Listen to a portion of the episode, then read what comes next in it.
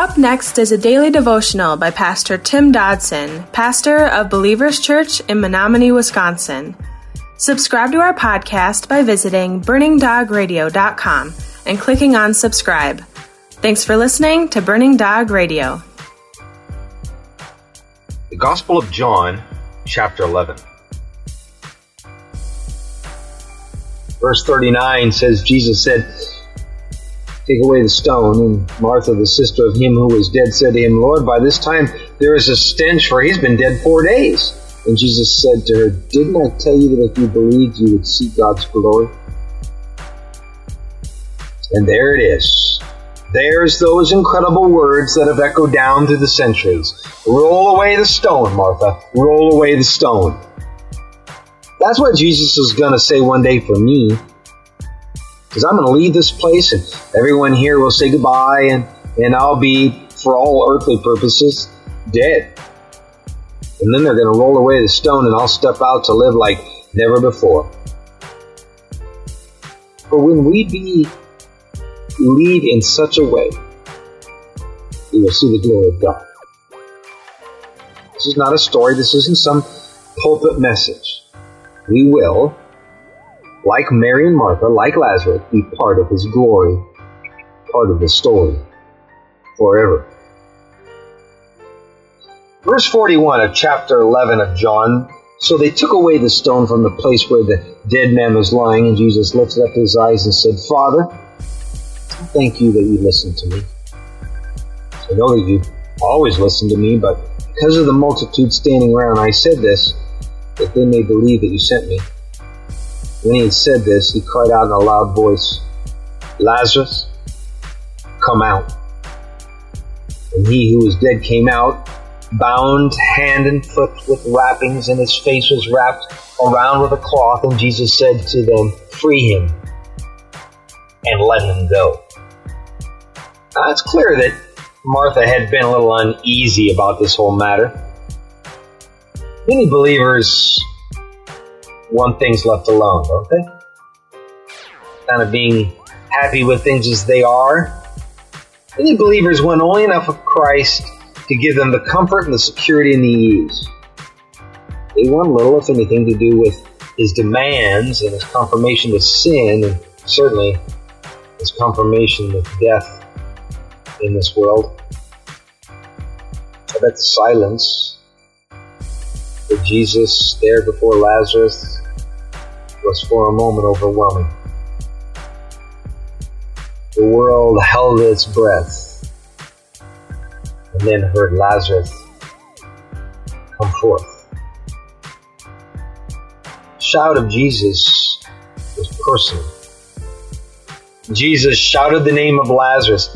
He didn't just shout, "Come forth." No, he said, "Lazarus, come forth."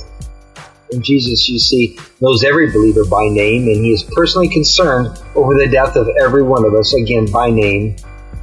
The day is coming when he will shout, "Come forth." The only ones personally known by him will come forth.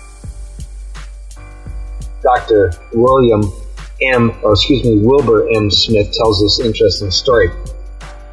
And he speaks of a Doctor Lincoln A. Ferris. He is the pastor of the First Church of San Diego, California. And he gave this story concerning his own life. And Ferris said this: "For four years I have lived in Dobbs Ferry, New York, the home of Robert Ingersoll.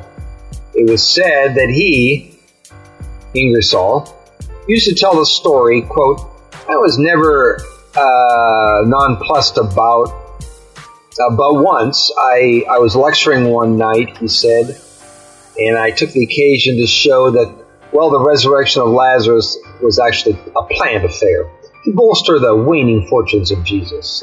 Lazarus was to take sick and to die, and the girls were to bury him and send for Jesus. Lazarus was to feign death till Jesus should come and say, 'Lazarus, come forth.'" Now, again, uh, Ferris says, to, uh, or excuse me, Ingersoll says, "To emphasize the situation, I said, 'Can any man here tell me why Jesus said, 'Lazarus, come forth?'" And down by the door, pale-faced, white-haired man rose and with a shrill voice said, Yes, sir, I can tell you. If my Lord had not said Lazarus, he would have had the whole graveyard of Bethany come out.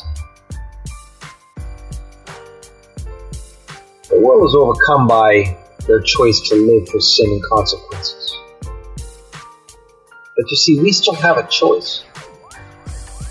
The choice is life or death. The choice is now we will live and eternity we will live, or whether we will never know life at all. It's a poem by Tennyson that reads, "At home to Mary's house returned, was this demanded if he'd yearned to hear her weeping by his grave? Where wert thou, brother, those four days? There lives no record or reply, which telling what it is to die, had surely added praise to praise. From every house the neighbors met, the streets were filled with joyful sound, a solemn gladness ever crowned the purple brows of Olivet. Behold, a man raised by Christ, the rest remaineth unrevealed. He told it not, or something sealed, the lips of that evangelist." Verse forty-five of John eleven says, "Therefore many of the Jews who came to Mary and saw what Jesus did believed in him. But some of them went away to the Pharisees and told them the things which Jesus had done." Certainly it's clear that the Bible was never written to satisfy one's curiosity. We're left to our own imagination as to just what went on with Lazarus during the time he was there in the grave, just as Tennyson said. You can only wonder what it was that he said to his sisters upon his return. It seems our Lord only provided what we need to know. He always only provides what we need to know, not always what we want to know, what our curiosity seeks. The Bible is indeed silent on this issue, where Lazarus was, and just as the Bible is indeed silent on many things, in such we should be silent too, I guess. Trusting God to manifest His individual direction to each of His children. That was our daily devotions by Pastor Tim Dodson. To learn more about Tim Dodson or Believers Church, visit j f believers dot com.